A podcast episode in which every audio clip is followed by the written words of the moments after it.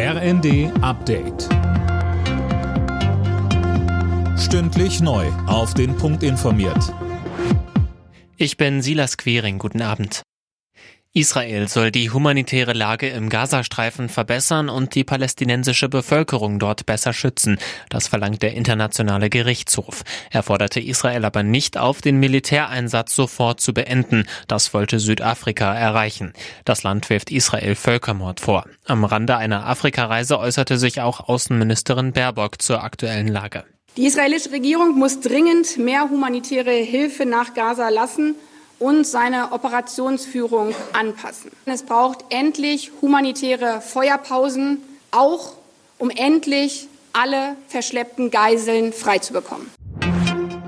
Im Tarifstreit zwischen Deutscher Bahn und GDL sieht es weiter nicht nach einer Einigung aus. Gewerkschaftschef Wieselski hat an Tag drei des Megastreiks nochmal klargestellt, dass er auf die 35-Stunden-Woche für Beschäftigte im Schichtdienst besteht, bei vollem Lohnausgleich.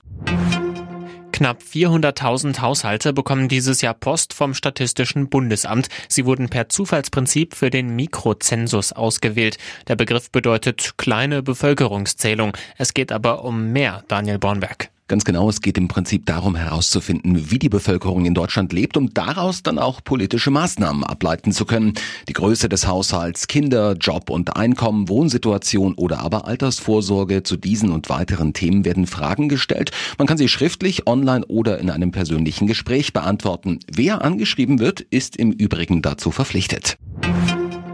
Bei der Handball-Heim-EM will Deutschland heute ins Finale einziehen. Dafür braucht es aber in der Halbfinalpartie einen Erfolg gegen den amtierenden Weltmeister Dänemark, DHB-Spieler Juri Knorr. Wir haben natürlich extrem viel Respekt, aber wir müssen mutig sein. Wir müssen an uns glauben und diesen Glauben, der uns bisher stark gemacht hat, den brauchen wir. Es muss ein besonderer Tag werden gegen die beste Nationalmannschaft der Welt. Wir sind fähig, es zu einem besonderen Spiel zu machen mit jedem Fan da draußen und so müssen wir spielen. Los geht's um 20.30 Uhr.